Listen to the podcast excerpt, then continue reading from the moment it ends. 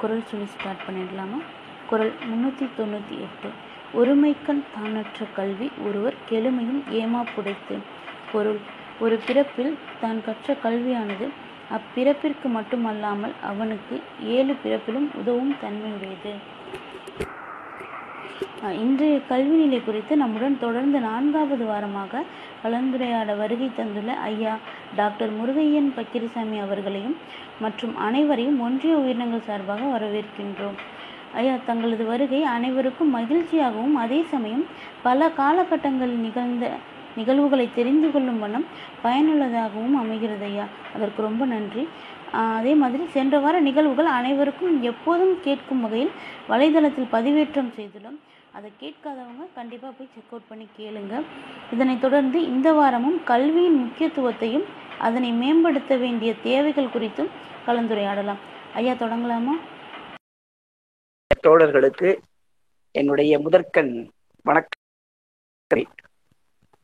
நான்காவதாக இன்றைக்கு இந்த வாய்ப்பு கொடுத்தமைக்காக தோழர்கள் அனைவருக்கும் என்னுடைய நன்றி அறிதலை முதற்கண் உரித்தாக்கிக் கொள் சென்ற வாரம் சொன்னது போல் நான் அதை சொல்லி தொடங்கினால் நன்றாக இருக்கும் எழுதுகிறேன் மூன்று வாரங்கள் இன்றைய கல்வி நிலை என்பது குறித்து தொடர்ந்து நாம் பேசிக்கொண்டிருக்கிறோம் அதாவது கல்வி எப்படி ஒரு அடிப்படை உரிமையாகிறது என் தொடங்கி டாக்டர் அம்பேத்கர் அவர்கள் முதன் முதலாக அந்த சட்டம் இயற்றப்பட்ட பொழுது தனியாக கொடுக்க வேண்டும் என்ற விவாதம் வந்த பொழுது பதினான்கு வயதுக்கு உட்பட்ட குழந்தைகள் அனைவருக்கும் தரமான கல்வியை ஐந்து ஆண்டுகளுக்குள் கொடுக்க வேண்டும் என்றெல்லாம் உறுதிபட தெரிவித்திருந்தும் கூட இன்றைக்கு வரை அந்த கல்வி கொடுக்கப்படவில்லை என்ற தொடங்கி அதற்கப்பாலே நம் பள்ளி கல்லூரி கல்வி முறை எப்படி இருந்தது அதிலே பல்வேறு வகையான எப்படி சாதியில் ஏற்றத்தாழ் பொருளாதாரத்தில் ஏற்றத்தாழ்வுகள் பேசப்படுகிறதோ வந்த ஒரு சூழ்நிலையைத்தான் இந்த சுதந்திர இந்தியாவிலே ஆதாரங்களோடு எடுத்துக்காட்டுகளோடு சில நிகழ்வுகளையும் சொல்லிக் கொண்டிருக்கிறேன். சென்ற வாரம் சொன்னது போலதான். I am not and expert but I am experienced இதை நான் பெருமையோடு சொல்லியுள்ள முதற்கண் விழைகிறேன்.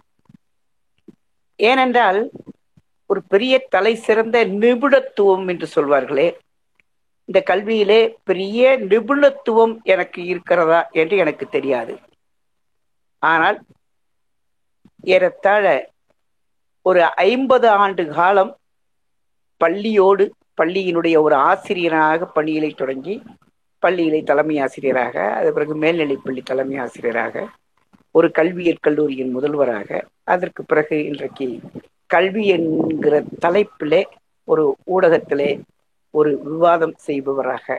இப்படி என்னுடைய அனுபவம் என்பது ஏறத்தாழ ஒரு ஐம்பது ஆண்டு காலம் கல்வியிலே நான் பட்ட பட்டறிவை மட்டும் பேசினால் கிடைக்கும் என்ற கருதிதான் ஒரு பெரிய அந்த ஒரு ஆவு இருந்தது. அதற்கு ஒரு விடியலாகத்தான் இன்றைக்கு இந்த ஒன்றிய உயிரினங்கள் என்கிற அமைப்பு எனக்கு ஒரு பெரிய வாய்ப்பை தந்திருக்கிறது. துக்கத்தை சொல்லி எழுதால் அந்த துக்கம் தீர்ந்து விடும் என்பார்கள். மனதில் உள்ளதெல்லாம் கொட்டு இட வேண்டும். வேற எங்கு சென்றாலும் இப்படி ஒரு தொடர் சொற்பொழிவாக நம்மாலே சொல்ல முடியாது என்று சொன்னாலும் கூட நாம் எனக்கு ஒரு வாய்ப்பு கொடுத்து தொடர்ந்து என்னுடைய எண்ண ஓட்டங்களுக்கு ஒரு மதிப்பளித்து ஒரு இத்தனை பேரும் இதிலே பங்கெடுத்து கொண்டு இன்றைக்கு பங்கெடுக்காதவர்கள் கூட கேட்கக்கூடிய வகையிலே அதை யூடியூப் வலைதளத்திலும் அதை ஒளிபரப்பி இப்படிப்பட்ட ஒரு வாய்ப்பை எனக்கு கொடுத்திருக்கிறீர்கள். அதற்காகத்தான் மீண்டும் மீண்டும் என்னுடைய எழுதலை உரித்தாக்க நான் கடமைப்பட்டிருக்கிறேன். அப்படி பேசுகிற போது நம்ம அந்த தனியார் பள்ளிகளை பற்றியெல்லாம் நாம் பேசினோம். அதே போல அரசு உதவி பெறும் பள்ளிகளை பற்றியெல்லாம் நாம் தொடர்ந்து பேசி கொண்டிருக்கிறோம். இந்த அமர்விலும் அதை பற்றி நாம் பேசப்போகிறோம் அதே போல சென்ற வாரமும் அதற்கு முதல் வாரமும் அது இறுதியாக நான் ஒரு நாற்பது மணித்துளிகள் பேசினால் ஒரு இருபது மணி கேட்கிற வினாக்களுக்கு வேகமாக வினாக்களை கேட்க சொல்கிறோம். ஒரு திருப்திகரமாக அந்த கேள்விக்கு கூட்டத்திலே நான் முடித்துக் கொண்டேன். அருமையாக என்னிடத்துல போன போன கூட்டத்திலும் அதற்கு முதல் கூட்டத்திலும் கோட்டார் நீங்கள் இவ்வளவு பேசுகிறீர்கள் இந்த கல்வியை மாநில பட்டியலுக்கு கொண்டு வர வேண்டும். மாநில கல்விக் கொள்கை வேண்டும். மாநில கல்விக் கொள்கை குழுவை நியமிப்பதற்கான அறிவிப்பை தொடரிலே நிதி அமைச்சர் அவர்கள் அறிவித்திருக்கிறார்கள் என்ற மகிழ்ச்சியான செய்தியை போன வாரம் நான் குறிப்பிட்ட பொழுது அதற்கு அதை சா அதை சார்ந்து எழுப்பப்பட்ட வினாதான் அந்த வினா.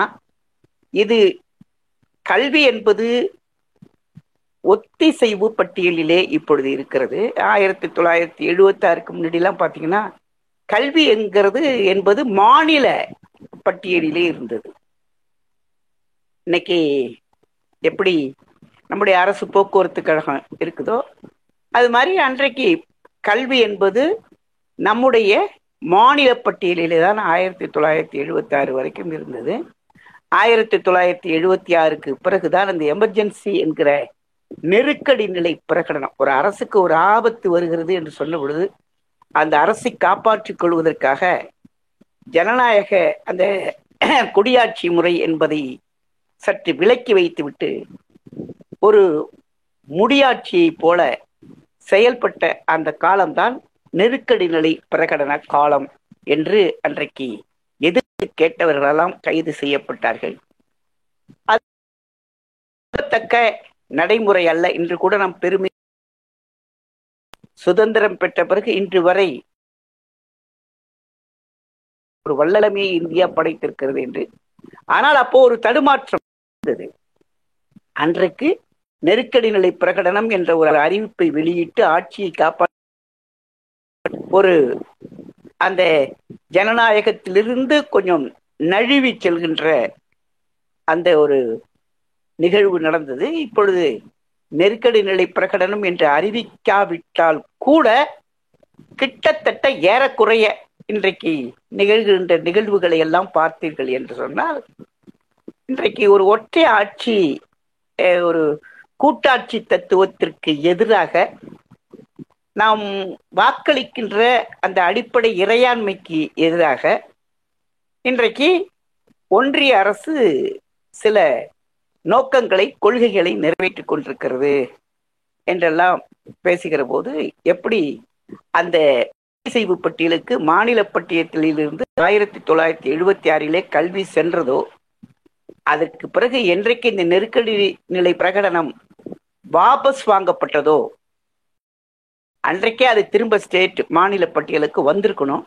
வல்ல அந்த சூழ்நிலையில இன்றைக்கு ஒத்திசைவு பட்டியல் இருக்கு.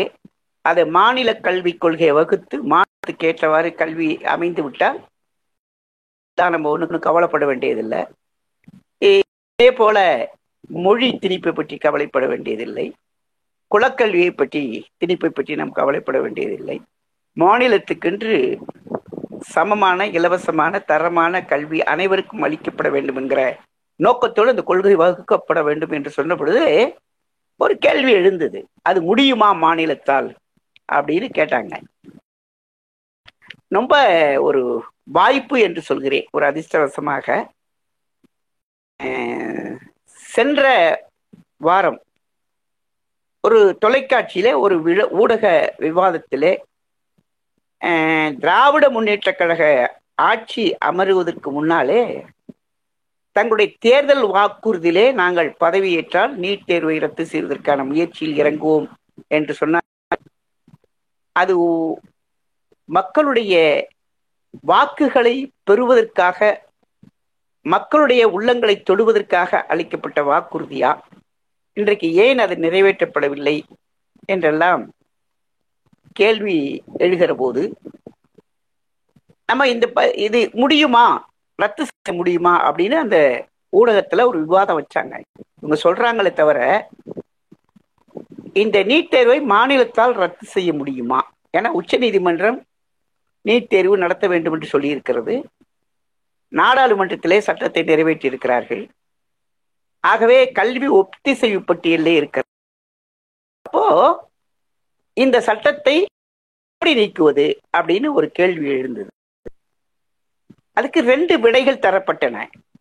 ரெண்டு விடைகள் தரப்பட்டன. நம்ம நாம் கொஞ்சம் சப்ஜெக்ட் டிவியேட் படி சப்ஜெக்ட் அந்த பொருளை தாண்டி சென்றாலும் கூட இந்த வினாவுக்குரிய விளக்கத்தை நான் சொல்லிட்டு மறுபடி ஆரம்பிக்கலாம் என்று கருதுகிறேன். ஆகவே அந்த கேள்வி எழுகிற போது இந்த நீட் தேர்வை ரத்து செய்ய வேண்டும் என்று சொன்னால் நான் சொல்ல மாட்டோம். சொல்ல வேண்டிய அவசியம் இல்லை. ஏன்னா நான் அப்பவே சொன்ன ஒரு டீச்சர்னாலே சொன்ன கருத்தை திருப்பி திருப்பி திருப்பி அது புரிகிற வரைக்கும் சொல்லிக்கிட்டே இருப்பாங்க. அந்த ஆசிரியர் தொழிலில் இருந்த காரணத்தினால என்னவோ சொன்னதையே நான் திருப்பி சொல்வதாக அமைந்துவிடும். ஆகவே அந்த நீட் தேர்வினுடைய தாக்கம் அதனுடைய வேதனைகள் அதனால் ஏற்படும் தீமைகளை பற்றியெல்லாம் நம்ம நிறைய பேச போறோம். அதை பற்றியே ஒரு ரெண்டு அமர்வுகள் பேச போகிறோம் என்றாலும் கூட இந்த நீட் தேர்வை ரத்து செய்ய வேண்டும் என்று சொன்னால் இரண்டு வழிகள் உள்ளன. சட்டபூர்வமான தீர்வு. இன்னொன்று அரசியல் பூர்வமான தீர்வு. ரெண்டு விதமான தீர்வு. அரசியல் தீர்வுனா என்ன? ஒன்றிய அரசும் அரசும் இணக்கமாக இருந்து இணக்கமாக. நாம் சொல்வதை ஒன்றிய அரசு கேட்கின்ற நிலை ஏற்பட்டு ஒரு கார்டியல் ரிலேஷன்ஷிப்னு சொல்லுவாங்கல்ல இது மாதிரி இணக்கமான உணர்வுகளோடு இருக்கிற பொழுது சரி நம்மளுடைய கூட்டணி கட்சி அல்லது நம்மளுடைய நம்ம ஒன்றிய அரசை ஆதரிக்கிற ஒரு அரசு ஆகவே அவர்கள் நீட் தேர்வு வேண்டாம் என்கிறார்கள். ஆகவே நாடாளுமன்றத்திலே ஒரு சட்டத்தை நிறைவேற்றி நீட் தேர்வு எந்த மாநிலம் விரும்பவில்லையோ அந்த மாநிலம் என்று ஒரு சட்டத்தை இயற்றி விடலாம். நினைப்பதற்கு என்ன வேண்டும்? இணக்கமான அரசியல் அந்த நல்லிணக்கம் வேண்டும். அந்த அரசியல் நல்லிணக்கம் அரசுக்கும் ஒன்றிய அரசுக்கும் இப்பொழுது இருக்க என்றால் இல்லை என்று பதில் சொல்லிவிடலாம். அப்ப அரசியல் தீர்வு கிடைக்காது. சரி சட்டபூர்வமான தீர்வு போக அப்படின்னு கேட்டா சட்ட தீர்வுனா என்ன? முன்னாடியே சுப்ரீம் கோர்ட்ல போயிட்டு தோற்று போய் நீட் தேர்வை அனைத்து மாநிலம் நடத்த வேண்டும் என்று சொல்லி இன்றைக்கு நீட் தேர்வை நடத்தி கொண்டு இரண்டு முறை ரெண்டாயிரத்தி பதினேழுல இரண்டு முறை சட்டமன்றத்திலே அதாவது ஒன்று ரெண்டு பிப்ரவரி மாதம் முதல் தேதி ரெண்டாயிரத்தி பதினேழில் ஒன்று ரெண்டு ரெண்டாயிரத்தி பதினேழில் தொடர்ந்து இரண்டு முறை சட்டமன்றத்தில் நீட் தேர்வை ரத்து செய்ய வேண்டும் என்கிற அந்த மசோதா தமிழ்நாடு சட்டமன்ற வரலாற்று அத்துறை சட்டமன்ற உறுப்பினர்களும் ஒருமனதாக தீர்மானத்தை நிறைவேற்றி அந்த தீர்மானம் ஒன்றிய அரசுக்கு அனுப்பப்பட்டு ஒன்றிய அரசு அது ரத்து செய்ய முடியாது என்ற பதிலை அனுப்பி அந்த பதிலை கூட எந்த சட்டமன்றத்தில் அத்துறை சட்டமன்ற உறுப்பினர்களும் சேர்ந்து ஒரு தீர்மானத்தை நிறைவேற்றி அந்த தீர்மானத்தை ஒன்றிய அரசுக்கு அனுப்பி ஒன்றிய அரசு மத்திய அமைச்சர் அந்த ஒன்றிய அமைச்சகம் அதுக்கு மறுப்பு தெரிவித்து மீண்டும் திருப்பி அந்த குடியரசுத் தலைவர் ஒப்புதல் இன்றி அனுப்பப்பட்டதோ அதை அந்த சட்டமன்றத்துல சொல்லவே இல்லை. இதுக்கு முன்னே ஆண்ட அரசு தமிழ்நாட்டை ஆண்ட அந்த அரசு சட்டமன்றத்திலே கூட தெரிவிக்காமல் திருப்பிறகு ஒருவர் நீதிமன்றத்துக்கு போகிற போது நீதிமன்றம் கேட்ட பொழுதுதான் அதை சொன்னார்கள். அது முடியாதுன்னு திரும்பி வந்துருச்சுன்னு அப்போ இணக்கமாக இருந்த அரசு அனுப்பியதை கூட முடியாதுன்னு சொல்லிட்டு. அப்ப இரண்டு முறை தீர்மானம் நிறைவேற்றப்பட்டு ஒன்றிய அரசு மறுத்துவிட்டது. விட்டது சட்டபூர்வமாக இதை அணுக அப்படின்னு வந்துருச்சுன்னா அப்ப எப்படி தேர்வை ரத்து செய்கிறேன்? செய்து விடுவோம். வாக்குறுதியை கொடுத்தார்களா? என்று ஒரு கேள்வி. இதுக்கு ஒரு தெளிவான இன்றைய அமர்விலே நம்ம என்ன அப்படின்னு சொல்லி ஒரு ரெண்டு தெளிவு. அப்போ அந்த ஊடக விவாதத்திலே கலந்து கொண்டு சொன்னார். எப்பவுமே ஒப்பி ஒத்திசைவு பட்டியலிலே ஒரு பொருள் இருக்குமே ஆனால் அந்த பொருள் குறித்து ஒன்றிய அரசு ஒரு சட்டத்தை நிறைவேற்றினால் அந்த சட்டத்தை மீறி தமிழ்நாடு அரசு ஒரு சட்டத்தை நிறைவேற்ற முடியாது. நல்லா புரிஞ்சுக்கணும். தமிழ்நாடு அரசுக்கு ஒரு பொருள் குறித்த சட்டம் இயற்றுவதற்கான அதிகாரம் இருக்கிறது. ஆளுநருடைய கையொப்பம் பெற்று அந்த சட்டத்தை சட்ட வடிவாக்கலாம் தப்பில்லை. இதில் போன ஆண்டு மிகவும் பிற்படுத்தப்பட்ட போல வன்னியர்களுக்கு பத்து புள்ளி அஞ்சு பர்சன்ட் கொடுத்தாங்க. அரசு புள்ளி மாணவர்களுக்கு ஏழு புள்ளி அஞ்சு கொடுத்தாங்க. சட்டப்பூர்வமாக தான் நடந்தது அதெல்லாம். தமிழ்நாடு அரசு பண்ணாங்க. சட்டம் இயற்றுவதற்கான உரிமை இருக்கிறது. ஆனால் ஒப்பிசைவு ஒத்திசைவு பட்டியலில் இருக்கிற ஒரு பொருள் குறித்து ஒன்றிய அரசு ஒரு சட்டம் இயற்றிவிட்டால் அந்த சட்ட சட்டத்தை மீறி சட்டத்துக்கு புறம்பாக மாநில அரசு ஒரு சட்டத்தை இயற்ற முடியுமா? அப்படின்னு ஒரு கேள்வி எழுகிற போது இயற்ற முடியும். ஆனால் அப்படி இயற்றினால் அதற்கு நம்முடைய ஆளுநர் கையெழுத்தோடு குடியரசுத் தலைவருடைய ஒப்புதலை பெற வேண்டும். சரி. அப்படி ஒரு சட்டத்தை நிறைவேற்றி போன ஆண்டு மாதிரியே நம்ம குடியரசுத் தலைவருக்கு அனுப்புவோமே ஆனால்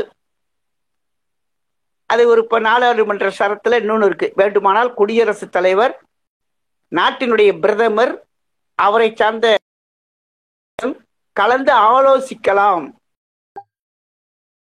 மறுக்கலாம் என்றெல்லாம் இருக்கிற பொழுது இவர்களை கலந்து ஆலோசித்தாலும் போனாலும் மீண்டும் இந்த மசோதா நிறைவேற்றப்படாமல் திரும்பத்தானே வரும்.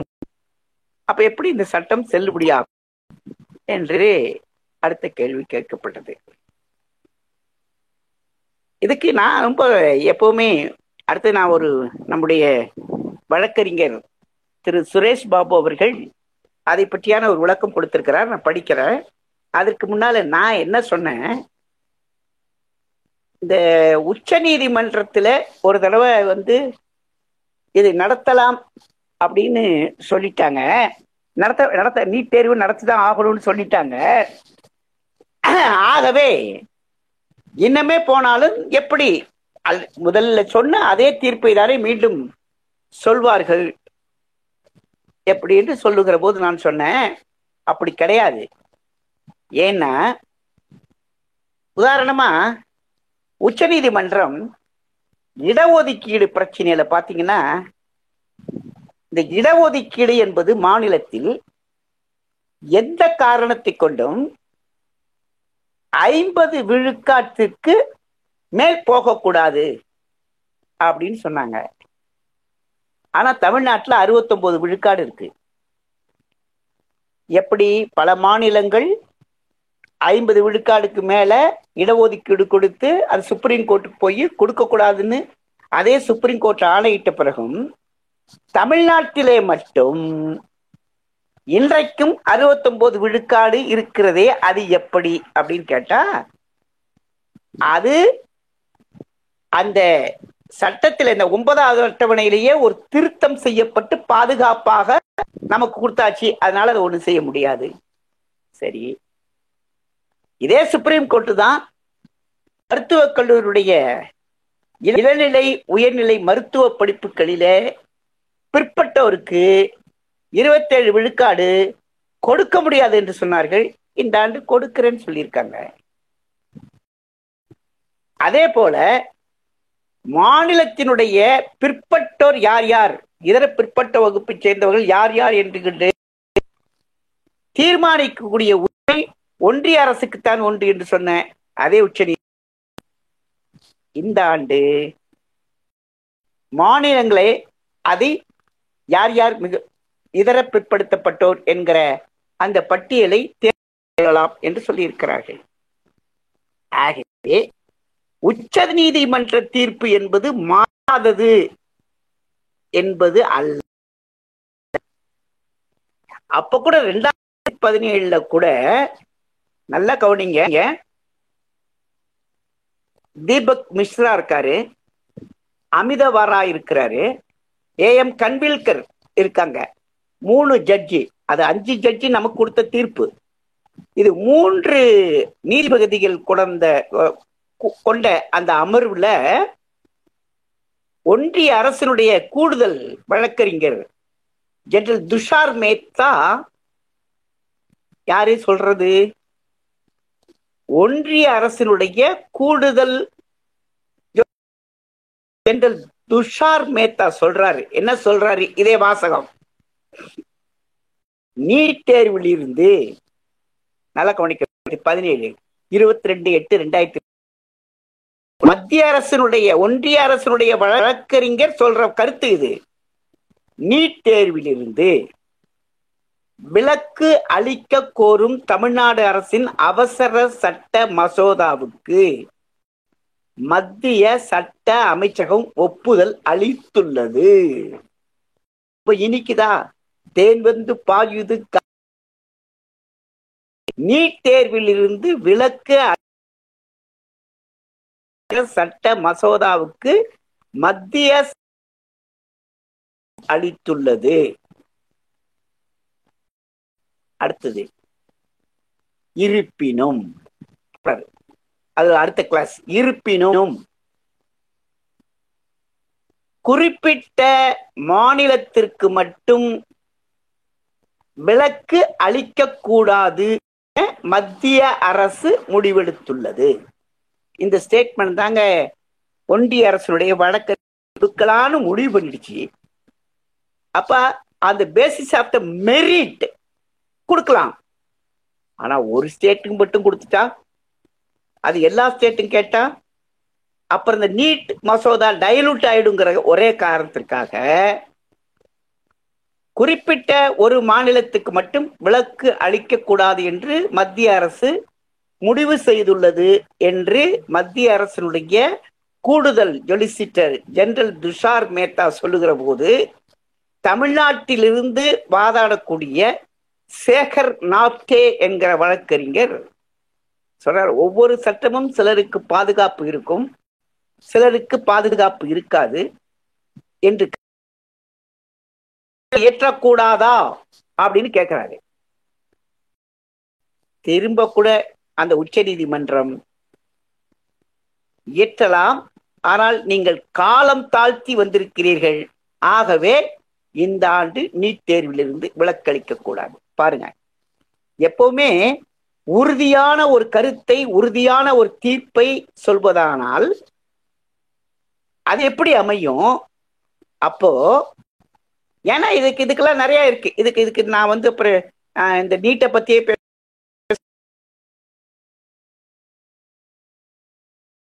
சப்ஜெக்ட் வச்சிருக்கோம். இந்த நீட் ஏன் வேண்டாங்கிறதுக்கு ஆரம்பத்திலிருந்து நான் சொல்வதற்காக ஒரு சில அமர்வுகளை நான் ஒதுக்க போகிறேன். இப்போ இந்த மாநில அரசு கல்வியை வகுத்து நீட் தேர்வை ரத்து செய்ய முடியுமா என்று சொன்னால் முடியும். பல வழக்குகள் ஒரு முறை வழங்கிய தீர்ப்பை மாற்றி உச்ச நீதிமன்றம் வழங்கி இருப்பதற்கு பல்வேறு எடுத்துக்காட்டுகள் இந்திரா சகானி வழக்கிலிருந்து சொல்றேன் இருக்கின்றன. ஆகவே முடியக்கூடிய ஒரு விஷயம்தான். ரெண்டாவது அரசியல் பூர்வமான தீர்வு இருக்கட்டும். இன்னைக்கு நாலு சட்டமன்ற உறுப்பினர்கள் ஒன்றிய அரசு கட்சியை சேர்ந்தவர்கள் உள்ள உட்கார்ந்துருக்காங்க. நாங்க தமிழ்நாட்டுல கால் போறோம் காலூன்ற போறோங்கிறாங்க. தலைவர்ல தாமரை மலரும் தாமரை மலரும் சொல்லிட்டு போய் கவர்னரா அப்போ இந்த இருநூத்தி சட்டமன்ற உறுப்பினர் இன்னைக்கு பாத்தீங்கன்னா நூத்தி அறுபத்தி கமிட்டியில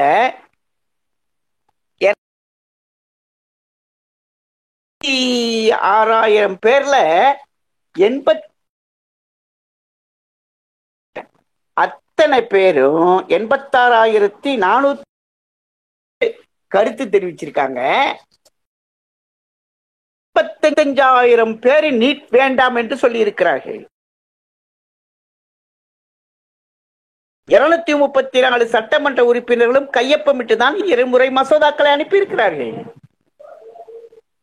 மீன்ஸ் எட்டு கோடி தமிழ் மக்களும் நீட் வேண்டாம் என்று சொல்கிறார்கள் என்று அந்த பொருள்.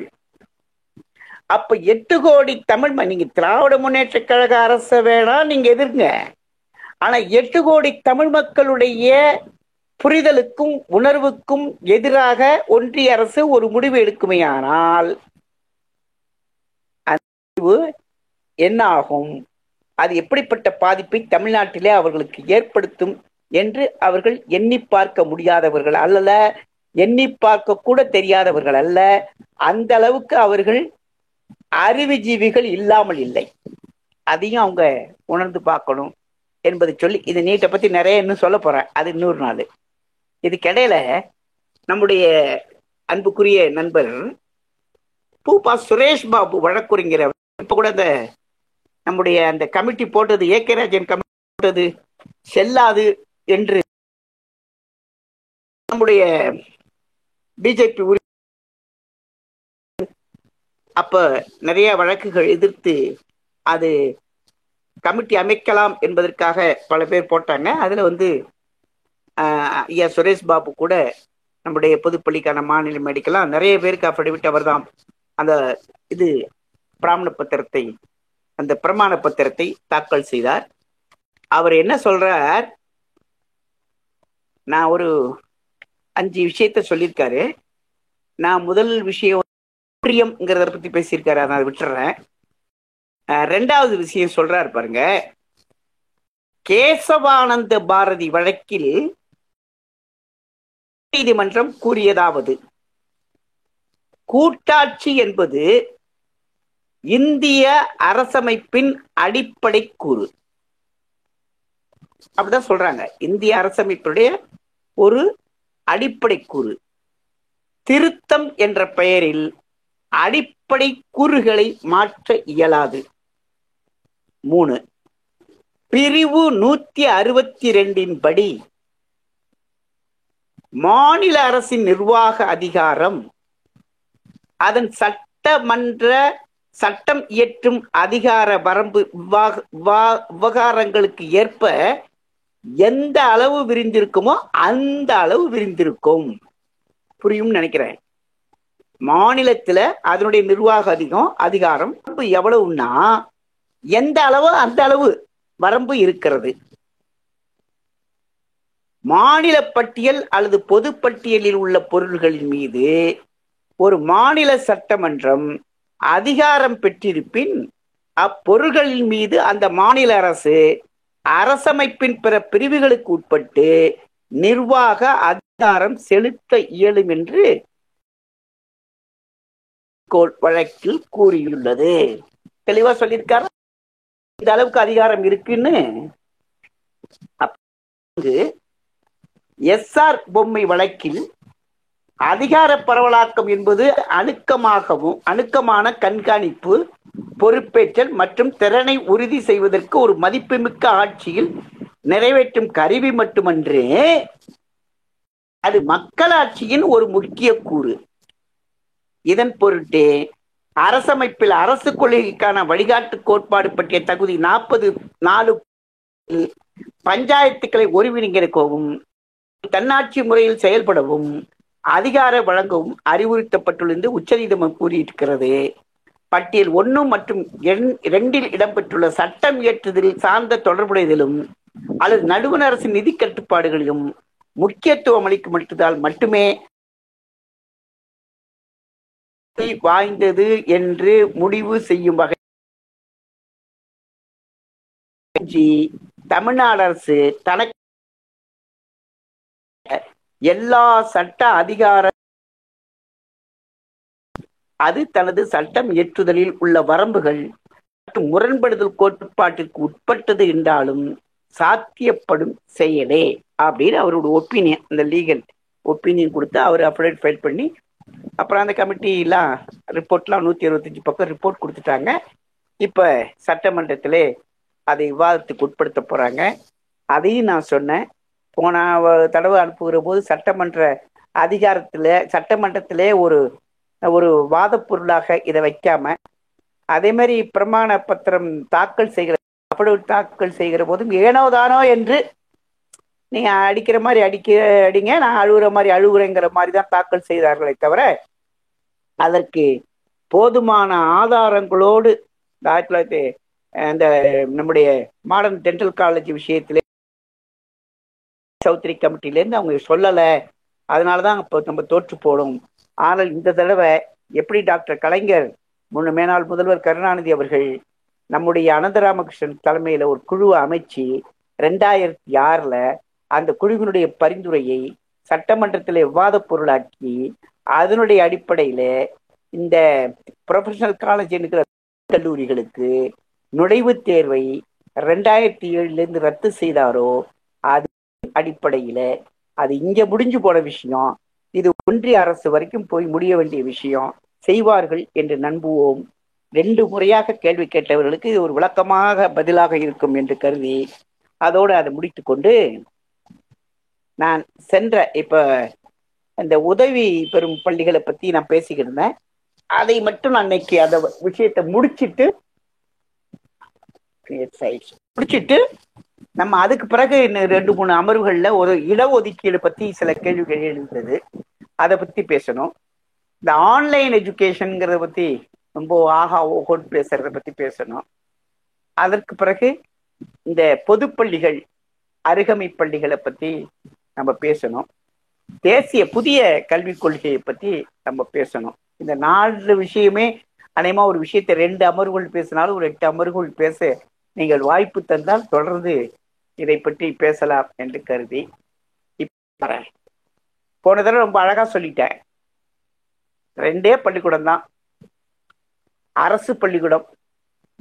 அரசனுடைய உள்ளாட்சி துறைகள் கார்பரேஷன் முனிசிபாலிட்டி நம்முடைய பஞ்சாயத்து இவைகள் நடத்தக்கூடிய பள்ளிக்கூடங்கள். இதெல்லாம் அரசு பள்ளிக்கூடங்கள்.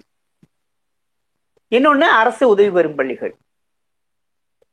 சிம்பிளா சொல்லிடுறேன். அரசு பள்ளிகளில் ஆசிரியர்களுக்கு சம்பளத்தை அரசாங்கம் கொடுக்கும். திருப்பி திருப்பி சொல்றேன். அரசாங்கம் கொடுக்கும். மாணவர்களிடமிருந்து ஒரு பைசா கூட வாங்கக்கூடாது. ஒரு பைசா கூட வாங்கக்கூடாது.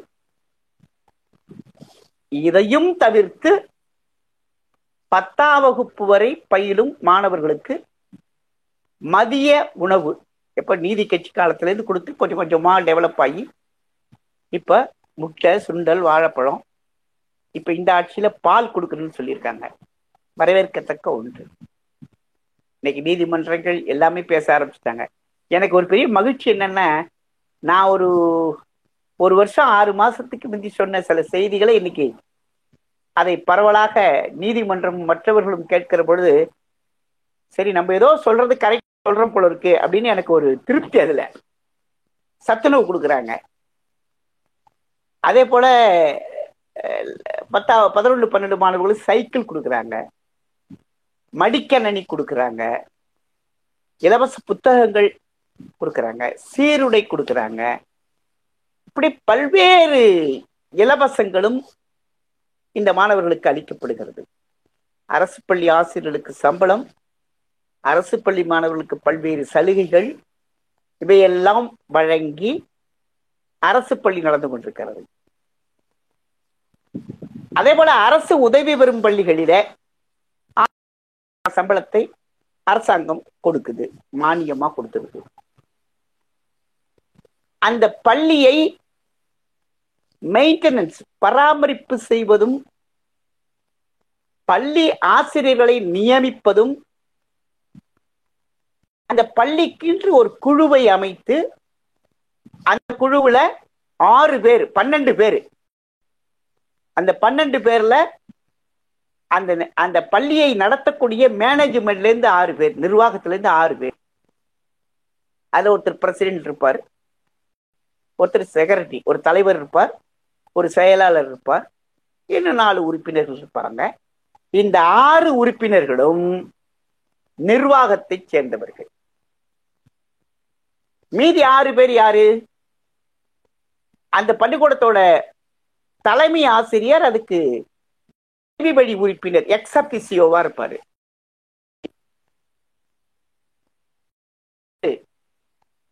அந்த பள்ளியில் பனிமூ பேர் இருப்பாங்க பத்து பேரு. அந்த பள்ளிக்கூடத்தினுடைய எழுத்தர் அல்லது உதவியாளர் பெற்றோர் கழகத்திலிருந்து ரெண்டு பேர் இருப்பாங்க. ஒரு பணி நியமனம் நடைபெறும் என்று சொன்னால் கூட ஒரு கணித ஆஸ் பணியிடம் காலியாகிவிட்டது. ஒருத்தர் ஓய்வு பெற்று விட்டார். அந்த பணி சொன்னால் நான்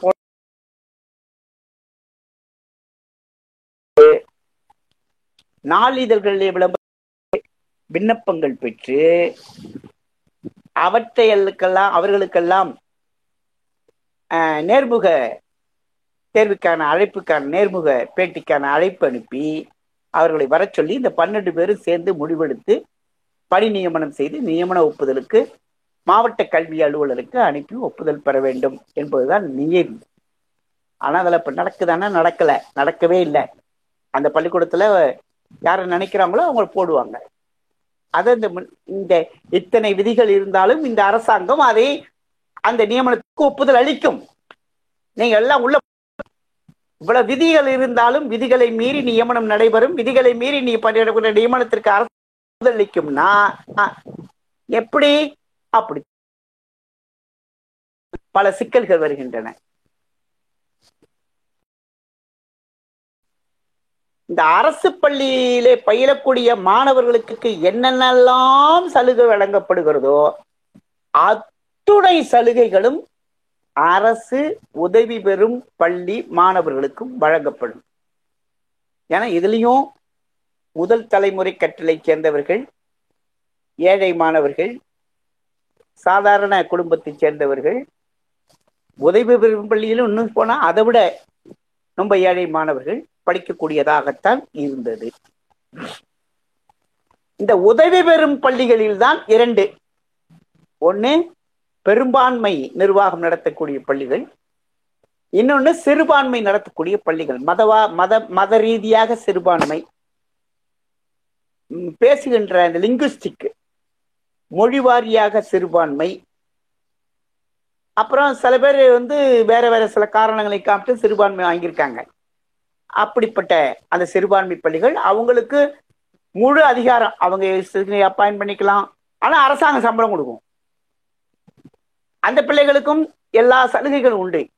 எல்லாம் உண்டு.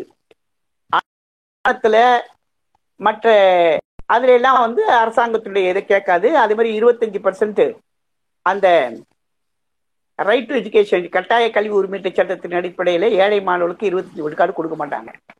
அது அது ஒரு பக்கம். இப்படி இருக்கிற போது இப்ப என்ன நடக்குது அப்படின்னு சொல்லுங்க. இந்த நிதி உதவி பெறும் பள்ளியில் ஒரு குறிப்பிட்ட இதில் போன தடவை சொன்னதுதான் திருப்பி சொல்ல வேண்டாம். ஒரு ஒரு நூறு மாணவர்கள் இருக்காங்கன்னா அதுல இருபது மாணவர்கள் இருபது மாணவர்கள் தான் உதவி பெறும் பல் அந்த சம்பளம் வாங்கக்கூடிய ஆசிரியர்கள் பயிற்றுவிக்கக்கூடிய மாணவர்களாகவும் எண்பது விழுக்காடு மாணவர்கள் சுயநிதி பள்ளிகளைப் போல மெட்ரிகுலேஷன் பள்ளிகளைப் போல வந்து படிச்சுக்கிட்டு இருக்காங்க. அவங்களுக்கு சொல்லிக் கொடுக்கறது இந்த அரசு மானியத்திலே சம்பளம் வாங்கக்கூடிய ஆசிரியர்கள். அவங்களுக்கெல்லாம் வந்து நிர்வாகமே ஒரு குறைவான சம்பளத்துக்கு ஒரு ஆசிரியர். ஒரு பிஎஸ்சி பிடி படிச்சிருக்காருன்னா அந்த எய்டட் ஸ்கூல்ல வேலை பார்க்குற அரசு மானியம் வாங்குறவர் அறுபதாயிரம் ரூபாய் சம்பளம் வாங்குவாரு. அதே பிஎஸ்சி பிடி படிச்ச ஒரு டீச்சர் அதே வளாகத்துல இவர் சிக்ஸ் ஹண்ட்ரட் ஏ எடுத்தானா அந்த போ அவங்க போய் சிக்ஸ் ஹண்ட்ரட் பி செக்ஷன் எடுப்பாங்க இதே கிளாஸ் தான் இதே ஒர்க் லோடு தான் இதே ஆயிரம் ஏழாயிரம் சம்பளம். அது கூட கிடைக்காது. இப்ப கொரோனா பீரியட்ல வைத்திருச்சல். சம்பளமே கிடையாது. ஒரே பள்ளிக்கூடத்துல. நீங்க மெட்ரிகுலேஷன் பள்ளிக்கூடத்தை பத்தி பேசுறீங்க?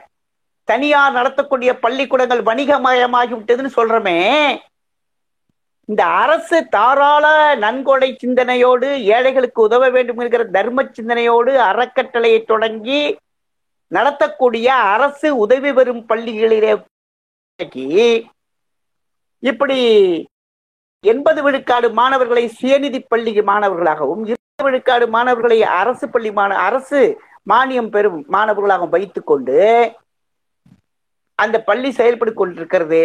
ஆனா வெளியில பாத்தீங்கன்னா அது கவர்மெண்ட் எய்டட் ஸ்கூல் அந்த பள்ளிக்கூடம் பள்ளிக்கல்வி இயக்குனருடைய தலைமையில வருமா ஆணையருடைய தலைமையில வருமா அல்லது தனியார் பள்ளிகள் இயக்கம் என்கிற மெட்ரிகுலேஷன் இயக்கத்தின் கீழே வருமா? தனியார் பள்ளியை போல அங்க பள்ளிக்கூடத்துல பள்ளிக்கூடத்துல பிள்ளைங்கள்ட்ட காசு வாங்கி பே- நியமிச்சு நடந்து கொண்டிருக்கிற பள்ளிக்கூடம் அது தனியார் பள்ளி தானே? மெட்ரிகுலேஷன் பள்ளி தானே? சுயநிதி பள்ளி தானே? அதை ஏன் நீங்க போய் உதவி பெறும் பள்ளின்னு சொல்றீங்க? இன்னொரு வயிற்றுச்சல் என்னன்னு கேளுங்க. இந்த சத்துணவு இந்த சைக்கிள் லேப்டாப் எல்லாம் அவங்களுக்கும் கொடுக்குறாங்க. அப்ப இந்த சுய இந்த தனி சுயநிதி பள்ளிகள் இருக்கே நம்ம அதை வன்மையாக கண்டிக்கிற போது இதை நினைச்சு பார்க்க வேண்டாமா? அவன் அவங்களாவது நாங்க சுயநிதி பள்ளிகள் நாங்க வியாபாரம் தான் நடத்துறோங்கிறாங்க. நாங்க வணிகம் தான். பள்ளிக்கூடம் என்பது ஒரு பிசினஸ் தான். எங்களுடைய ரா மெட்டீரியல் மூலப்பொருள் பெற்றோர்கள் தான். மாணவர்கள் தான். நாங்க உற்பத்தி பண்ற பொருள் கல் இது ஃபேக்டரி தான். லாபம் தான். வேஜ் போர்டு இருக்கு ஃபேக்டரியில ஊதிய குழு இருக்குங்க.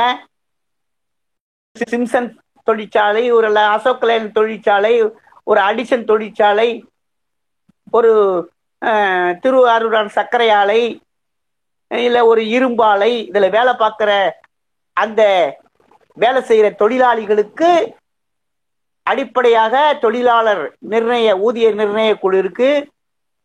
வேஜ் போர்டு இருக்கு அவங்களுக்கான பிஎஃப் சட்டம் இருக்கு. அவங்களுக்கான பணி பாதுகாப்பு இருக்கு. அவங்களுக்கு ரிட்டையர்மெண்ட் இருக்கு. அவங்க வேணா லேபர் கோர்ட்டு போக முடியும். இவ்வளவு இருக்கு. ஆனா பாவம் இல்ல. இவ்வளவு படிச்சுட்டு ரெண்டு பட்டங்களை பெற்று விட்டு அந்த தனியார் சுயநிதி பள்ளிகளிலே பணியாற்றுகிற ஆசிரியர்களுக்கு இன்னைக்கு ஒருத்தர் சொல்றார். ஒரு கிளாஸ் எடுத்தா நூறு ரூபா ஆன்லைன் கிளாஸ் எடுத்தா. என் குடும்பத்தை நிர்வகிக்க முடியாமல் மூட்டை தூக்கும் வேலைக்கு சென்று விட்டேன். பேக்கரிக்கு ரொட்டி தயாரிக்கும் தொழிற்சாலைக்கு போய்விட்டேன். முக கவசம் விற்கக்கூடிய அந்த தொழிலுக்கு போய்விட்டேன். நான் தொழிலை இழிவுபடுத்தவில்லை. கற்பிக்கின்ற ஆசிரியர்களுக்கு வேலை இல்லை என்று சொல்லி அனுப்பிவிட்டார்கள். வேலை பாதுகாப்பு கிடையாது. இருக்கு தனியார் பள்ளிகள் ஒழுங்குமுறை சட்டம் மாதிரி மெட்ரிகுலேஷன் பள்ளிகள் ஒழுங்குமுறை சட்டம் இருக்கிறது. ஆனால் அந்த சட்டத்தை பற்றி யாரும் கவலைப்படவில்லை. நான் ரொம்ப ஆதங்கமா சொல்றேன். இதை யார் கேட்கணும்? இன்றைக்கு கல்வி அமைச்சர் கேட்கணும் முதல் அமைச்சர் கேட்கணும் பள்ளி கல்வித்துறை அலுவலர்கள் கேட்கணும் சாதாரண பொதுமக்கள் கேட்கணும். ஏன் எப்படி பேசுறாரு ஒருத்தர்? ஒரு ஓய்வு பெற்ற ஒரு தலைமை ஆசிரியர் நான் ஐம்பது வருஷம் கல்வி அனுபவம் உடையவர் இப்படிலாம் பேசுறாரு. அப்ப என்ன நடக்குது நாட்டுல? கேட்க வேணாமா? நான் என்ன சொல்றேன்? அரசு உதவி பெறும் பள்ளி என்று சொன்னால் அது அரசு உதவி பெறும் பள்ளியாகத்தான் இருக்க வேண்டும். அந்த வளாகத்தில் நீ வேணா காலையில ஒரு ஷிஃப்ட் வச்சுக்கோ. ரெண்டு மணி வரைக்கும் நடத்திட்டு ரெண்டு மணிக்கு மேல மெட்ரிகுலேஷன் பள்ளின்னு போட்டு நடத்து. பெரிய பெரிய பள்ளிக்கூடங்கள். பெரிய பெரிய ஏவிஎம் நிர்வாகம் நடத்துறது ஏவி மையப்ப செட்டியார் ராமகிருஷ்ணா மிஷன். பெரிய பெரிய பெரிய பெரிய பெரிய ஹிந்து தியாலஜிகள் இன்னைக்கு நூத்தம்பது ஆண்டுகள் தலை சிறந்த நிர்வாகத்தினுடைய பள்ளிகள் எல்லாம் கூட T Nagar higher secondary school. எத்தனை பள்ளிக்கூடங்கள்? எல்லா பள்ளிக்கூடங்களுமே ஓய்வு பெற்று விட்டால் அந்த ஓய்வு பெற்ற ஆசிரியர் பள்ளியில் ஆசிரியரை நியமிப்பது கிடையாது. ஏனென்றால் அதற்கு செலவழிப்பதற்கு இந்த அரசாங்கத்தில் தொகை இல்லை என்று விடுகிறார்கள். நீ எவ்வளவு நாளும் செக்ஷன் ஓபன் பண்ணிக்கோ நீ பார்த்துக்கோ. அப்ப என்னப்பா எப்படி பார்த்துக்குவான்? பிள்ளைங்கள்ட்ட பணம் வாங்குவான். பிள்ளைங்கள்ட்ட பணம் வாங்கி தான் டீச்சர் சம்பளம் கொடுக்கணும். அது குறைவான சம்பளம். அவர்களுக்கு போனஸ் கிடையாது. ஸ்கேல் கிடையாது. பணி பாதுகாப்பு க- எப்படி? ஆகவேதான் அரசு உதவி பெறும் பள்ளிகளை பொறுத்த வரைக்கும் உதவி பெறும் பள்ளிகளாக செயல்பட வேண்டும். அரசு மானியத்திலே தான் சம்பளம் கொடுக்க வேண்டும். ஒரு நாற்பது பேருக்கு மேலே ஒரு ஆறாவது வகுப்பில நாற்பத்தி ஓராவது ஒரு பையன் சேர்ந்தா இன்னொரு ஆசிரியரை அங்கே பணியமர்த்த வேண்டும் அரசு. அந்த ஆசிரியருக்கும் அரசு சம்பளம் கொடுக்க வேண்டும். இப்படி தனியார் மையத்தை ஊக்குவிக்க கூடாது. கல்வி கூடாது. கல்விக்காக செலவழிக்கிற தொகையை செலவு தொகையாக கருதக்கூடாது. அது ஒரு பெரிய நீண்டகால நீண்ட கால deposit the fixed deposit TASMAC கடையில போறது பிக்சட் டெபாசிட் அல்ல. ஒரு ஒரு குழந்தைக்கு கல்வி கொடுப்பது என்பது அந்த கல்விக்கு இன்னைக்கு ஆயிரம் ரூபாய் செலவு பண்ணலாம். ஆனால் இந்த நாட்டுக்கு எத்தனையோ லட்சம் ரூபாய் வரப்போகிறது என்கிற வகையில அந்த கல்வி அதனாலதான் அது மனித வள மேம்பாட்டு துறைன்னு அப்போ பார்த்தான். இப்ப கல்வித்துறைன்னு மாத்திட்டாங்க. இது அந்த வார்த்தையை சொல்ல இல்லையே. வியாபாரம் ஆக்கிட்டோம் எல்லாத்தையும். எப்பொழுது நாங்கெல்லாம் படிக்கிற போது ஒரு காலத்துல எப்படி இருந்ததோ அப்படி அரசு பள்ளி அரசு உதவி பெறும் பள்ளி என்பது அரசு உதவி பெறும் பள்ளியாகத்தான் இருக்க வேண்டும். அதே போல அரசு உதவி பெறும் பள்ளி என்கிற ஒரு பசுத்தோல் போர்த்திய புலியின் அது மாதிரி அரசு உதவி பெறும் பள்ளி என்கிற தோல் தோலை போர்த்தி கொண்டு அதற்குள்ளே கொள்ளையடிக்கிற டீச்சர் சம் நியமனத்துக்கு சம்பளம் ஒரு ஆசிரியர் பணியிடத்திற்கு லட்சக்கணக்கான ரூபாயை கொடுத்து பணியில் சேரக்கூடியவர்கள் தயாராக இருக்கிறார்கள். பிள்ளைகளிடத்திலே பணம் வாங்குவது அரசாங்கத்தில் சலுகை வாங்கிக் கொள்வது அவன் சுயநிதி பள்ளி அந்த வெட்டி ஆசிரியர்களை கண்காணி முதல்வருக்கு சம்பளம் கொடுக்கணும். இங்க அரசாங்க மா- பள்ளிக்கூடத்து தலைமை ஆசிரியர் தான் அவங்களையும் அவருக்கு ரொம்ப சந்தோஷம். இந்த அரசு ஆசிரியர்கிட்ட வேலை வாங்குறத விட அவங்கள்ட்ட வேலை வாங்குறது ஈஸி ஏன்னா அரசு பள்ளி ஆசிரியர்களுக்கு பணி பாதுகாப்பு இருக்கு. அரசு உதவி பெறும் பள்ளியாக இருந்தாலும். ஆனால் அவங்களுக்கு பணி பாதுகாப்பு கிடையாது. மிரட்டல் உருட்டல். இல்லைன்னா நாளைக்கு நீ வேலைக்கு வராத. போயிடு. இப்படி. அதிகாரம் முதலாளித்துவம் எல்லாம் எல்லா கல்வித்துறையிலையும் இருக்கு. இத்தைய இவற்றையெல்லாம் சரி செய்து இது பேசிக் சிம்பிளுங்க இது. சின்ன விஷயம் இது. அரசு பள்ளி அதிரசு உதவி பெறும் பள்ளி சுயநிதி பள்ளிகள் சுயநிதி பள்ளிகளுக்குன்னு ஒரு கட்டுப்பாடுகள் பணி பாதுகாப்பு ஆசிரியர்களுக்கு அவளுக்குன்னு குறைந்தபட்ச சம்பளம். இதெல்லாம் விட்டு நம்முடைய மெயினான கோரிக்கை வந்து இந்த தனியார் பள்ளியில் தனியார் மயமாக்கக்கூடிய பள்ளிகளை எல்லாம் ஒழித்து விட்டு எல்லாமே அரசு பள்ளிகளாக்கி பொது பள்ளிகளாக்கி அருகமை பள்ளிகளாக்க வேண்டும் என்பதுதான் நம்முடைய நோக்கம்.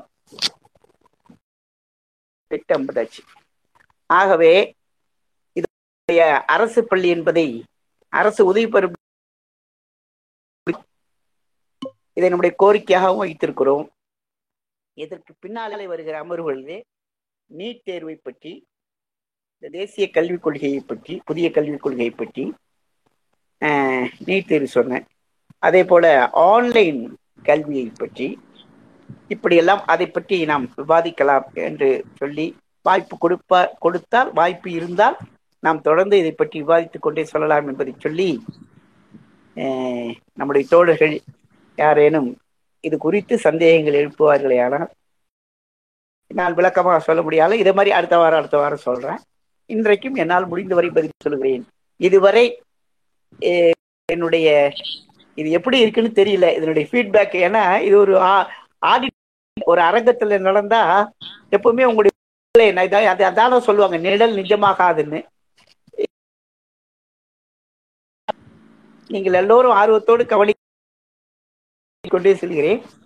அதனுடைய ரெஸ்பான்ஸ் நீங்க கேட்கிற கே- என்று சொல்லி இதுவரையும் கேட்டிருந்த உங்களுடைய வணக்கத்தையும் நன்றியும் உரித்தாக்கி நாட்கள் இருக்குமே ஆனால் எழுப்புமாறு அன்போடு கேட்டுக்கொள்கிறேன். நன்றி நன்றிங்க ஐயா நன்றிங்க ஐயா.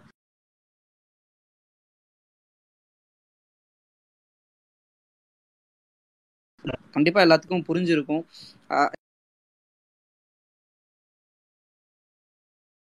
பண்ணிக்கலாங்க ஐயா. யாருக்கேனும் ஏதேனும் ஐயா பேசியவற்றில் ஏதாவது இருந்தால் ரிக்வஸ்ட் கொடுங்க. கண்டிப்பா. ஒருத்தருக்கு ஒரு கேள்வியா சொல்லி முடிச்சிட்டீங்க அப்படின்னா ஐயாவுக்கும் வந்து அவரையும் வந்து நம்ம ஐயா சரியா ஸோ தயவு செய்து வந்து உங்களுடைய கேள்விகளை யாருக்கேனும் கேள்விகள் இருந்தால் ரெக்வஸ்ட் கொடுங்க. கண்டிப்பா நம்ம கேட்டுக்கிறோம்.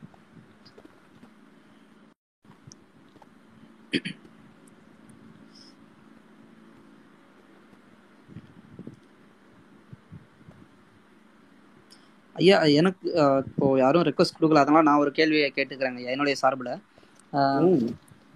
ஐயா இப்போ இந்த அரசு உதவி பெறும் பள்ளிகள் வந்து முறைகேடுல ஈடுபடுறாங்க இல்லைங்க ஐயா? ஸோ அவங்களுடைய அதை அதை நம்ம ஏன்னா இந்த அரசு உதவி பெறும் பள்ளிகள் அவங்களுடைய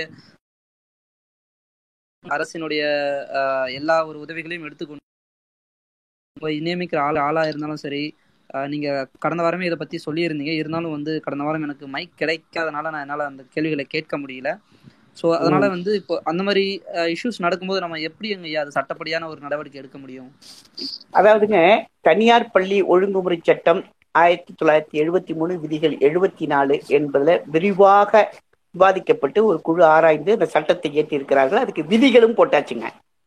ஆனா அதெல்லாம் வந்து ஒரு எழுத்து வடிவில் இருக்க தவிர இதுக்கு ஒரு காம்பிட்டன் அத்தாரிட்டி யாரு? டிசிப்ளினரி அத்தாரிட்டி இதுக்கு நடவடிக்கை எடுக்கிறதுக்கு அப்பீலட் அத்தாரிட்டி யாரு?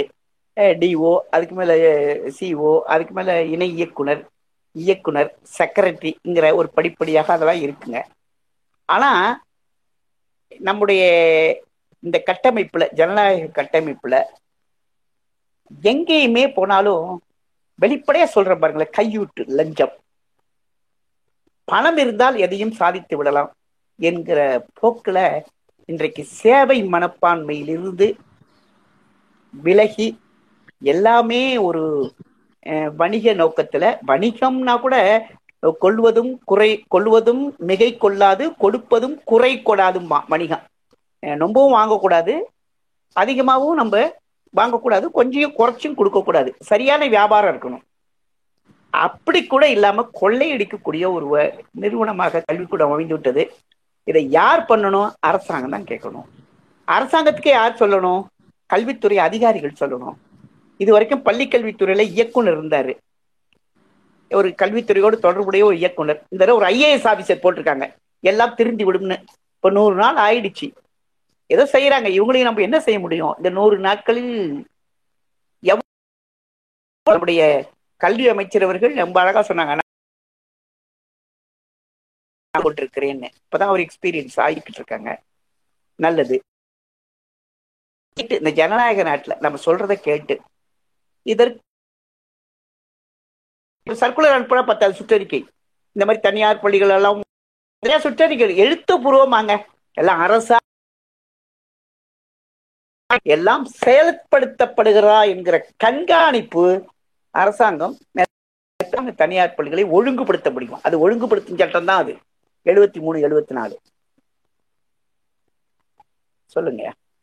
நன்றி நன்றிங்க. நன்றிங்க ஐயா. நன்றி. ஆஹ், ஒட்டகம் ஒட்டகம் இணைப்புல இருக்காரு. உங்களுடைய கேள்விகளை கேளுங்க ஒட்டகம்.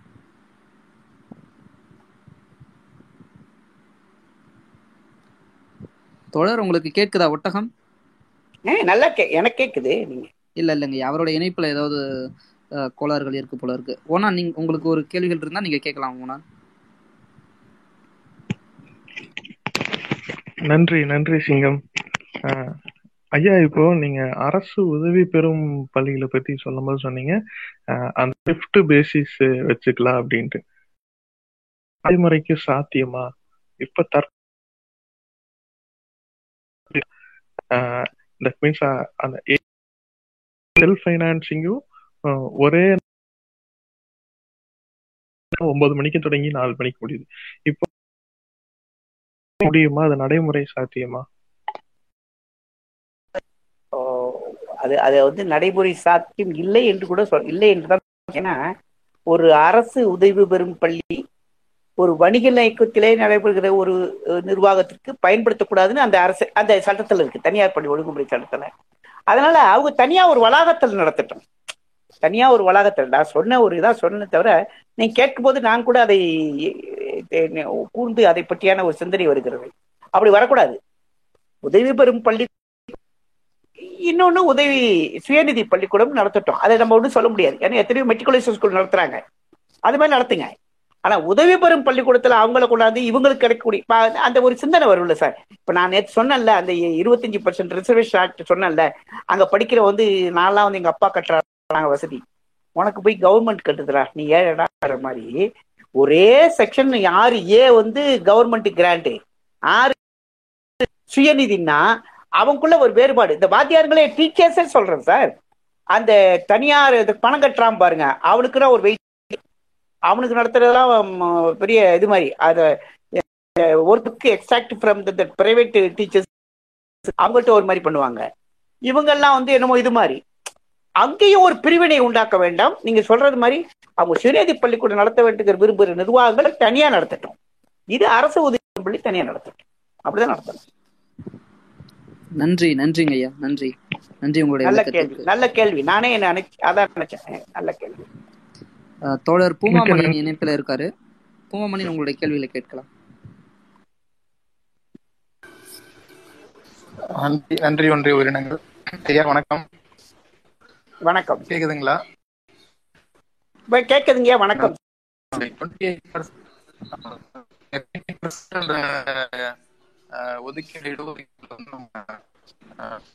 தோழர் உங்களுடைய இணைப்புல ஏதோ தோழர் மன்னிக்கவும். கேட்கல பூமாமணியின் தோழர் உங்களுடைய இணைப்பு இருக்குன்னு நினைக்கிறேன்.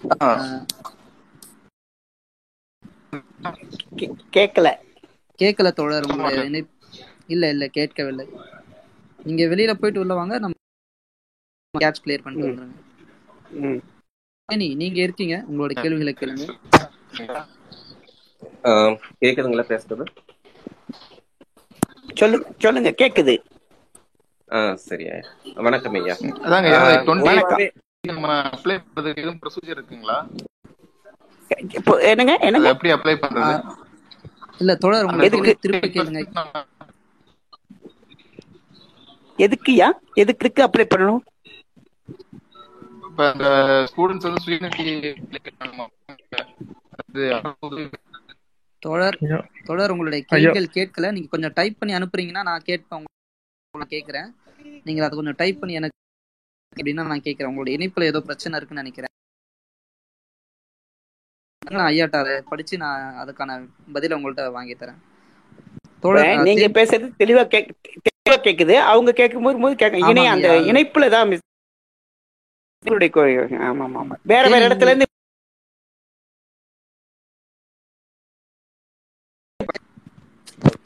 ஆஹ் வணக்கம். பொதுவா எனக்கு ஒரு எஜுகேஷன் தரும். அரசாங்கம் கல்வியை கொடுத்து மாணவர்களை வந்து திறனறிதல் அப்படிங்கிற கிட்ஸ் அந்த முறையில் தான் இருக்கு. இது சரியான முறையா? இது இப்படித்தான் இந்த மாணவர்கள் நாடுகளில மற்ற நாடுகளிலும் பார்த்தீங்கன்னா அவங்களோட எஜுகேஷன் சிஸ்டம் இருக்கு. நம்ம மாதிரி எட்டு மணி. நேரம். ம் ம் ம். ஹலோ ஹலோ தொடருங்க. அவருடைய இணைப்புலயும் ஏதோ ஒரு பிரச்சனை. ஆனா அவருக்கு அவர் கேட்டதை நான் புரிஞ்சுக்கிட்டேன். மனப்பாட கல்வி நெட்டுரு போடுதல் அப்படியே படிச்சு அப்படியே வாந்தி எடுத்துதல் என்கிற அந்த இது வந்து ஒரு சிந்தனையை தூண்டக்கூடிய கல்வியாக அமையவில்லை. வெளிநாடுகள்லாம் எந்த கேள்வியும் பார்த்தீங்கன்னா சிந்திச்சு பதிலளிப்பதாக இருக்கும் என்றெல்லாம் சொன்னாங்க. இப்போ நம்முடைய கல்வியை பொறுத்தவரையில நம்முடைய மதிப்புமிகு உதயச்சந்திரன் ஐஏஎஸ் அவர்களை அந்த பாடநூல் எழுதக்கூடிய அந்த இதில் சிந்தித்து நூ- பாடநூல்களும் அமைக்கப்பட்டிருக்கின்றன கல்வி முறையும் அதில் ஒரு குறையே சொல்ல முடியாது. அதோடு மட்டுமல்லாமல் முன்னாடிலாம் பார்த்தீங்கன்னா ஒரு ப்ளூ பிரிண்ட்டும்பாங்க. ப்ளூ பிரிண்ட்னா ஒரு கட்டடம் ஒரு கட்டடம் கட்டுறதுக்கு ஒரு வரைபடம் போடுறோமோ?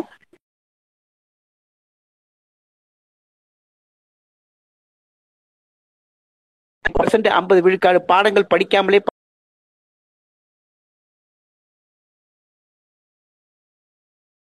வகையில தரமான பாடல் ஆசிரியர்களுக்கு பணியிடை பயிற்சி ஆசிரியர்கள் அன்றாடம் தன்னுடைய அறிவை கூறி நூலகங்களில் புத்தகம் படிப்பவர்களாகவும் அவங்களுக்கு அவங்களுக்கு வேலை நேரம் வந்து அஞ்சரை மணி நேரம் அவர் கற்பிப்பதற்கான அப்டேட் பண்ணிக்கிட்டே இருந்தாங்கன்னா இது நிச்சயமாக இது சரியாயிடும். மனநல கல்வி என்பதை தவிர்க்க கொள்ள வேண்டிய ஒன்று. அதை தவிர்த்து கொண்டிருக்கிறோம். அதற்கு தக்கவாறு பாடத்திட்டங்கள் தயாரிக்கப்பட்டு நடைமுறைக்கு வந்து விட்டன என்பது ஒரு மகிழ்ச்சியான செய்தி. நன்றி நன்றி உங்களுடைய நன்றிங்க நன்றி. ஒரு கேள்வியை வந்து கழுதை புலின்னு சொல்லி ஒருத்தர் கேட்டிருக்காரு. ஐயா இப்போ வந்து என்ன அப்படின்னா நம்ம அந்த பிரைவேட் ஸ்கூல்ல வந்து சேர்க்கறாங்க இல்லைங்களா? ஃபேமிலிஸ் கூட கவர்மெண்ட்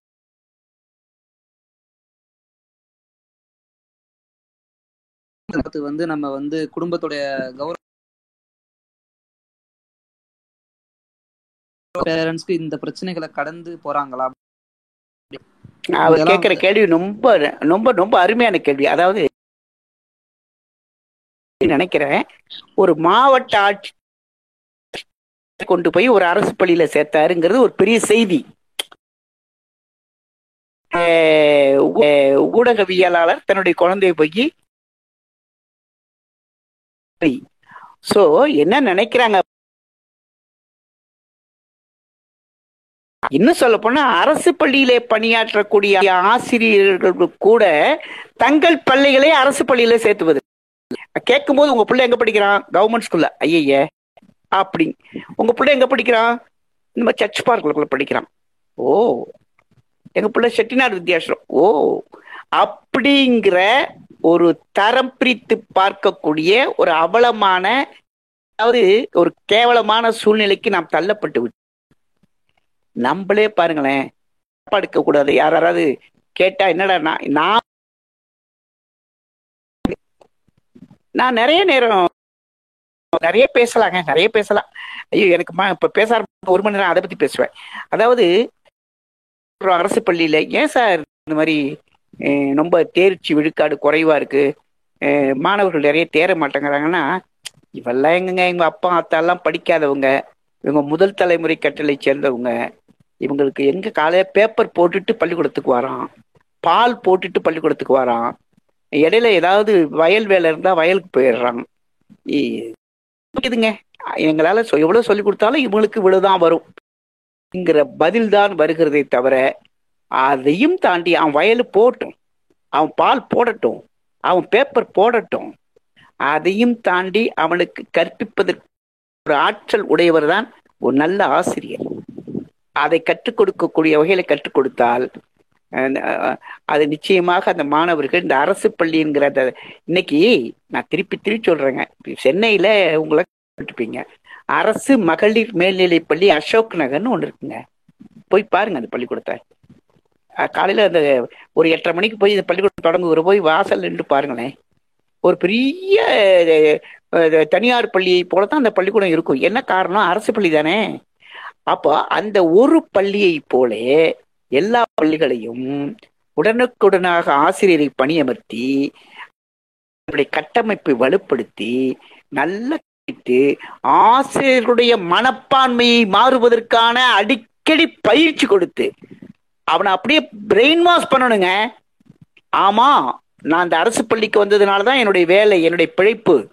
இந்த பிள்ளைங்களுக்கு சொல்லிக் கொடுக்கத்தான் நான் வந்திருக்கேன்.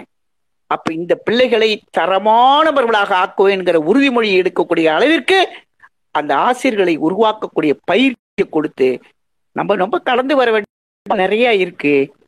நம்புகிறோம் இந்த அரசு செய்யும்னு எதிர்பார்க்கிறோம். பார்ப்போம் நடக்குமாங்க மிக்க நன்றி ஐயா மிக்க நன்றிங்க ஐயா. ஓனா நீங்க வணக்கம். ஃபைனல் போட்டு ஐயா வணக்கம். இப்ப வந்து நம்ம நிகழ்ச்சி அஹ் இன்றைய கல்வியின் நிலை அமர்வு நாலு. அதாவது பலரும் பல விதமா போட்டு போன சிக்கல்கள் என்ன? அதைய நம்ம வரக்கு என்னென்ன வழிகள் உள்ளது? அதற்கு நடந்த முன்கூட்டி நடந்த எடுத்துக்காட்டுகள் ஒரு மாநில. அரசு பட்டியலில் இருக்க இருக்க கல்வியின் மீது நம்ம ஆளுமையை செலுத்தலாம் அந்த தகவலை வந்து நடைமுறை சிக்கல்களை என்னென்ன நீட்டுங்கிறத வென்றெடுக்கலாம். முன்னாடி இருக்க வாய்ப்புகள் என்னென்ன? இந்த இந்த மாதிரி எல்லாம் நம்மளுக்கு வாய்ப்பு இருக்கு. நம்ம முன்னாடி வந்து இந்த மாதிரி ஒத்திசைவு பட்டியல் நம்ம வென்றெடுத்து ஒரு சமூக நீதியை வந்து நிலைநாட்டி இருக்கிறோம் அப்படிங்கிறத மிக எளிமையாகவும் சுருக்கமாகவும் ரொம்ப சொன்னீங்கய்யா. வந்து ஒன்றிய உயிரினங்கள் சார்பாக மிக்- தனியா ஒரு உங்களுக்கு சொல்லிக்கிறோம். நன்றிங்க நன்றிங்க. அதை சுயநிதி பள்ளிகளும் அரசு உதவி பெறும் பள்ளிகள சுயநிதி கட்டமைப்பு இருக்கு. அது வந்து நம்ம வந்து காரணத்தையும் முன் வச்சீங்க. அது அப்படி கண்டிப்பா ஒண்ணு அதுக்கு உண்டான காரணங்கள் என்ன? சொல்றீங்க. இத வந்து ம். புதிய அரசு உதவி பெறும் பள்ளிகளை வந்து பார்க்க அங்க இருக்க ஆசிரியர் சமுதாயத்தை நோக்கி முன்னேற வேண்டும்.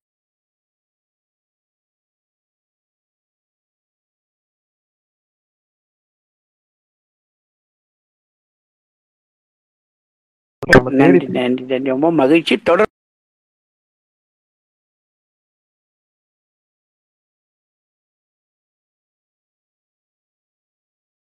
எளிமையா எங்களுக்கு சொல்லிட்டீங்க.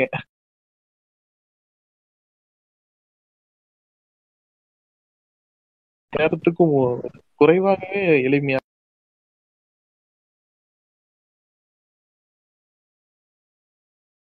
கொள்கிறோம். நன்றிங்க. உங்களுடைய வரவால் நாங்கள் நிறைய இருக்கும்போது ரொம்ப மகிழ்ச்சியா இருக்குங்க ஐயா. ரொம்ப நன்றி. ரொம்ப நன்றி. நன்றி. சந்திப்போம் யா சந்திப்போம்.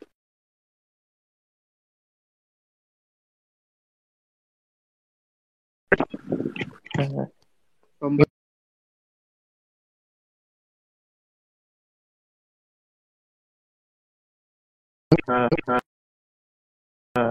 பிறருக்கும் அஹ், ஒன்றிய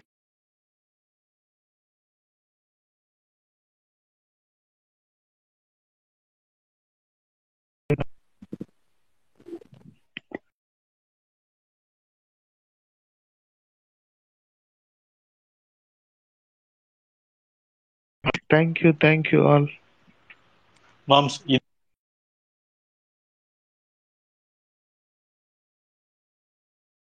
நம்ம எப்படி இருந்தாலும் அப்லோடு பண்ணுவோம். அதுல கேட்டுக்குங்க. பாத்துக்கலாம்